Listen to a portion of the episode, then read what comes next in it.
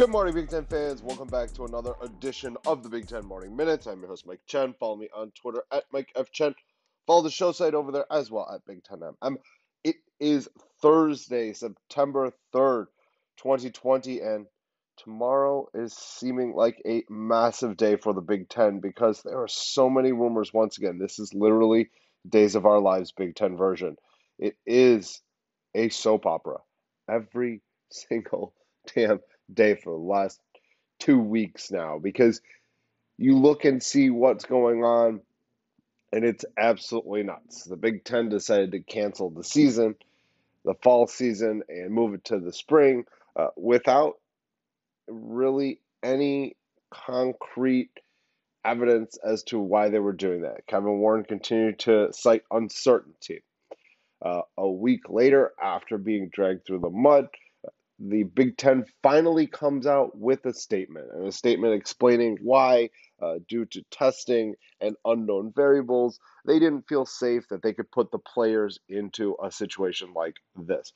Well, guess what? Just last week, on Friday, all of this came crashing down because there are rumors of the Big Ten potentially getting a chance to restart, kind of going back on that. Whereas Kevin Warren has been fairly firm about the fact that there is not going to be a fall season and you just needed to move on. Well, the rumors continue to persist.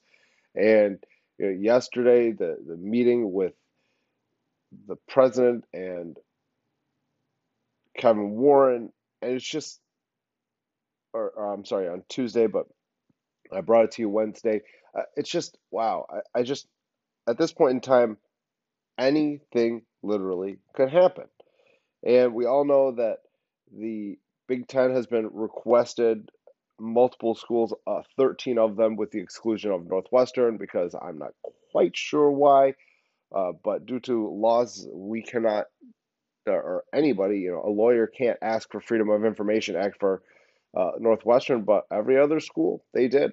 And Nebraska lawyer, Omaha, Nebraska lawyer Mike Flood, he's looks like he's uh, you know on the course of getting this done because uh, there is now a court order that says the conference must hand over records that Flood has asked for for the Freedom of Information Act, and he's going to find out what they talked about, what the Big Ten talked about, and it's going to come out. It is. However, yesterday, it might be a moot point because the rumors are now that the Big Ten is potentially having a vote tomorrow, another vote tomorrow, to potentially see if that 11 to 3 vote has changed and they can move forward and try to have football. Now, this is a, an interesting development, obviously, because you just don't know. Again, it's it's days of our lives, Big Ten, and we don't know what the hell is real and what the hell is fake. And that's the crazy part. These are all just rumors right now. So the revote supposedly is happening tomorrow, uh, and pretty much what they've discussed, according to Nebraska Athletic Director Bill Moos, said Thanksgiving is the earliest model that they've discussed.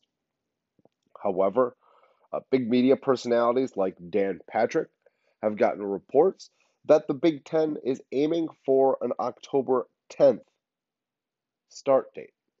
And the October 10th uh, start date makes a lot more sense.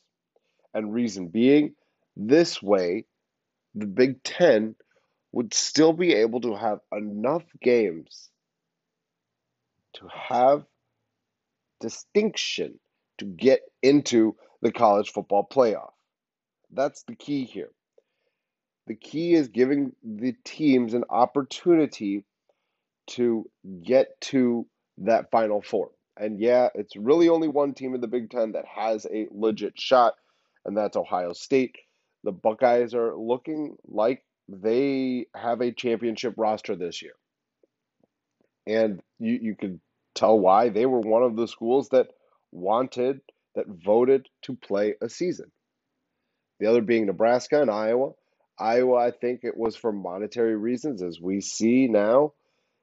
Iowa and Gary Barta have asked for a loan of 70 to 75 million dollars to cover athletic budget deficits that they're going to see. Uh, many athletic directors talked about losing upwards of a hundred million dollars if football wasn't played. Well, that's you know that number is massive. That number is probably fairly accurate if you're thinking about it, because uh, when you're looking at the situation in Iowa, you've got say seventy million dollars is what they're looking for, and everyone's taking ten percent pay reductions right now. Uh, their top coaches, although you could make an argument that you know paying Chris Doyle after they fired him for another 18 months doesn't make sense. The extension of Kirk Ferentz and him only taking 10%, which is just not even a, a small amount comparatively to other coaches that had to take some pay cuts for Iowa and they're making less than a million dollars. You know, it doesn't make sense for me to see that, you know. You'd like to see the bigger name coaches. Fran McCaffery, who uh, said something yesterday as well that's very interesting, uh, along with Ferentz. Those guys should be the ones that take a bigger pay cut because they make more money and they've been at the school for a longer period of time and they've created that wealth. Whereas the other non revenue sport coaches, they're not banking like these guys. So you know, it would have made more sense for me, at least from a, a monetary perspective, to ask those coaches to take a larger pay cut as opposed to the smaller coaches. Because when you think about a smaller coach, say a smaller coach is making two hundred fifty thousand dollars. I mean, ten percent. You, you know, you're you're looking at twenty five thousand dollars. That's for you and I, the, the the average person. Yeah, that's that's a significant chunk of change, but when you're making six figures, yeah, it's it's it's money that you would have liked to see in your pocket, but you know, talk about when you're making seven figures, then that's big difference.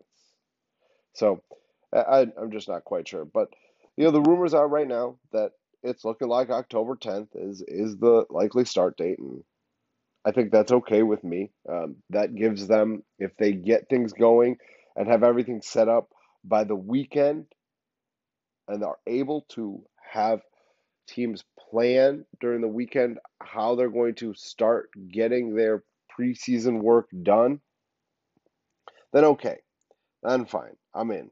You know, it, it's just been a roller coaster of emotions for the Big Ten the last three weeks or so, up and down, back and forth, not knowing whether or not the conference is actually going to end up playing and whether or not they're going to play in the spring and testing and, and all of this.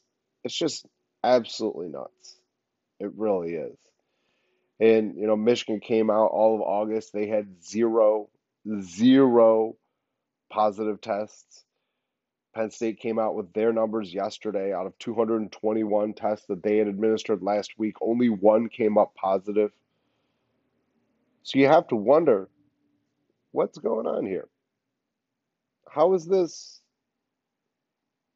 so difficult for these presidents and chancellors of these colleges to realize that there's a potential that they could do this? And at this point in time, I, I figured it's easier to get take a shot than it is to not and have them go through all of this and be ready as opposed to not be ready because now the Big Ten's behind the ball. They're going to have to ramp up practices once again. And yes, we continue to see schools stop practices, like Iowa.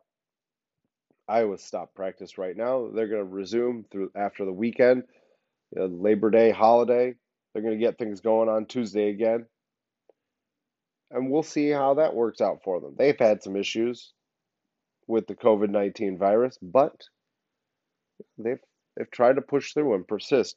And although that is not the greatest idea, I, I'm very pro mask, making sure that you protect yourself and other people. But at this point in time, with what the SEC is doing, the ACC, the Big 12, you might as well just give it a shot. The Pac 10, or Pac 12, whatever the hell you want to call them, they haven't been relevant since USC and Pete Carroll in the early 2000s. You know, the only participant they've had really in the college football playoff that has made any noise was Oregon in the first year, and Ohio State soundly beat them for the national title in 2015. Yeah, Washington's made it, but we haven't seen USC make a college football playoff. So, the Pac 12, good conference, but they just beat up on each other and ultimately end up on the outside looking in of the college football playoff race. Whereas, yeah, the Big Ten, they've missed out a couple years. Uh, they had back to back seasons where they didn't make it. Ohio State last year uh, stopped that trend, and it looks like they are going to continue because they're the class of the conference. They haven't had any big names opt out, and you have to wonder is there a possibility that some of these guys, if fall ball is back, will some of these guys decide to actually stay? Will Rashod Bateman say, you know what? Maybe I can come back. Has he signed with an agent yet? How about Micah Parsons? Will he do that? Would he do that? Rashawn Slater, would he do that from Northwestern? Rondale Moore, Purdue, would he do that? Well, there's some interesting questions that are going to come about if the Big Ten reverts course and decides to go back and try to have football this fall. We'll see. I don't know. I don't know the answers. I guess we will find out. I don't know about the NCAA rules about what they have done and what they haven't. You know, if you've hired a, a an agent, you'd have to figure that they probably aren't going to be able to get their eligibility back. However, odd times call for odd measures, and there's potential that the Big Ten would say, "Hey, all right, well, you know what? We're gonna give a leeway here. The NCAA says we're going to give a little bit of leeway due to the, the odd circumstances, and maybe we could try something different. So we'll see what happens with that. But what's also interesting yesterday is that the NCAA, they're in a money pinch as well. They're going to furlough their entire Indianapolis home base staff later on this month through the rest of the year. So this is not just affecting the Big Ten, this is affecting everybody. Not having collegiate sports is really hurting the NCAA. Another note before we head out to the basketball side of things, and I just want to say that if this vote actually happens, this is going back to the vote because there are rumors that right now up to six teams are going to vote yes. So that's a swing, that's a half. They're still going to need, you know, I, I I think they're going to need minimum eight votes. So they're going to need two more schools to jump on board. We'll continue to monitor what goes on and what all these athletic directors say. And if there is an actual vote, and, and if the Big Ten releases what the vote will be and how late they'll release it if that happens. But that's just, it's something to watch for. The vote could happen tomorrow.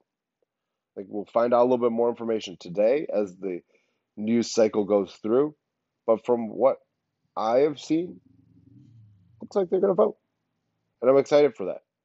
I think they should have paused it at the beginning, anyways, but I guess it's better late than never to come back on an issue where you might have been wrong. Because when you're seeing the other conferences uh, getting ready to play football, you know, it's it hurts. And the parents, Big Ten Parents United, and it hurts. It hurts a lot. All right, let's move on to a little bit of basketball news. As I told you, that Fran McCaffery had said something very interesting. Uh, he said yesterday during a meeting with the media that he's 100% sure the season will happen. Well, I tend to agree with McCaffery that a season will happen. I'm not sure it's going to be a full season of college basketball like you would expect. I think it's going to be a little bit watered down. I don't think you're going to see as many out of conference games. I think they're going to try and limit the travel. Uh, obviously, we've seen the NCAA, uh, like I reported a couple of days ago, that they've trademarked battle in the bubble. So you have to expect that they're going to have at least you know one sort of larger tournament with teams that are in a bubble. I think that would be smart to have some buffer zone between that tournament and outside of it, getting back into whatever kind of play that they're doing. You know, I'm cool with that. And I think they should 100% think about doing bubble style when the NCAA start as well. So we'll see if they continue with that. But, uh, you know, I, I do think McCaffery's right. I do think we'll see a season. I don't know how much of a season we will see, though. That's the key here. Minnesota gets some really good news uh, as Richard Pitino, their lame duck coach, is getting center Liam Robbins. He's going to be able to play right away. Uh, played very, very efficiently for the last two years at Drake. And now that he's ready to go, he's going to fill that role that Daniel Oturu uh, is leaving void because Oturu obviously has moved on to the NBA. Uh, he potentially could be a, a, first round draft pick. We'll see. I, I, do think he gets drafted. I'm not sure where, though. Uh, there haven't been a lot of NBA mock drafts because the NBA did have their lottery. There was some excitement after that, but they're kind of kicking the tires as to when they're going to do this draft. So we don't know, but uh, there's potential that Oturu does get drafted in the first round. Uh, however, the more important part for Minnesota is that Robbins is eligible. He will be on the court for the Gophers. And that's really big for Pitino and his career at Minnesota because, like I said, he's a lame duck coach. He needs to have a good season in order for Minnesota to decide to retain him. And so, getting any of the help that he can get and getting transfer Liam Robbins to be eligible immediately. The NCAA makes weird decisions, and this is another one of them. But hey, a good decision on the part for Minnesota. And that's going to do it this for me this morning on your Big Ten Morning Minutes. I appreciate the listen. Go ahead and give me a follow on Twitter at Mike F. Chen. Follow the show site over there as well at Big Ten MM. Rate us, review us, and share us on all of your listening platforms. Have a great Thursday, Big Ten fans. I will talk to you tomorrow morning.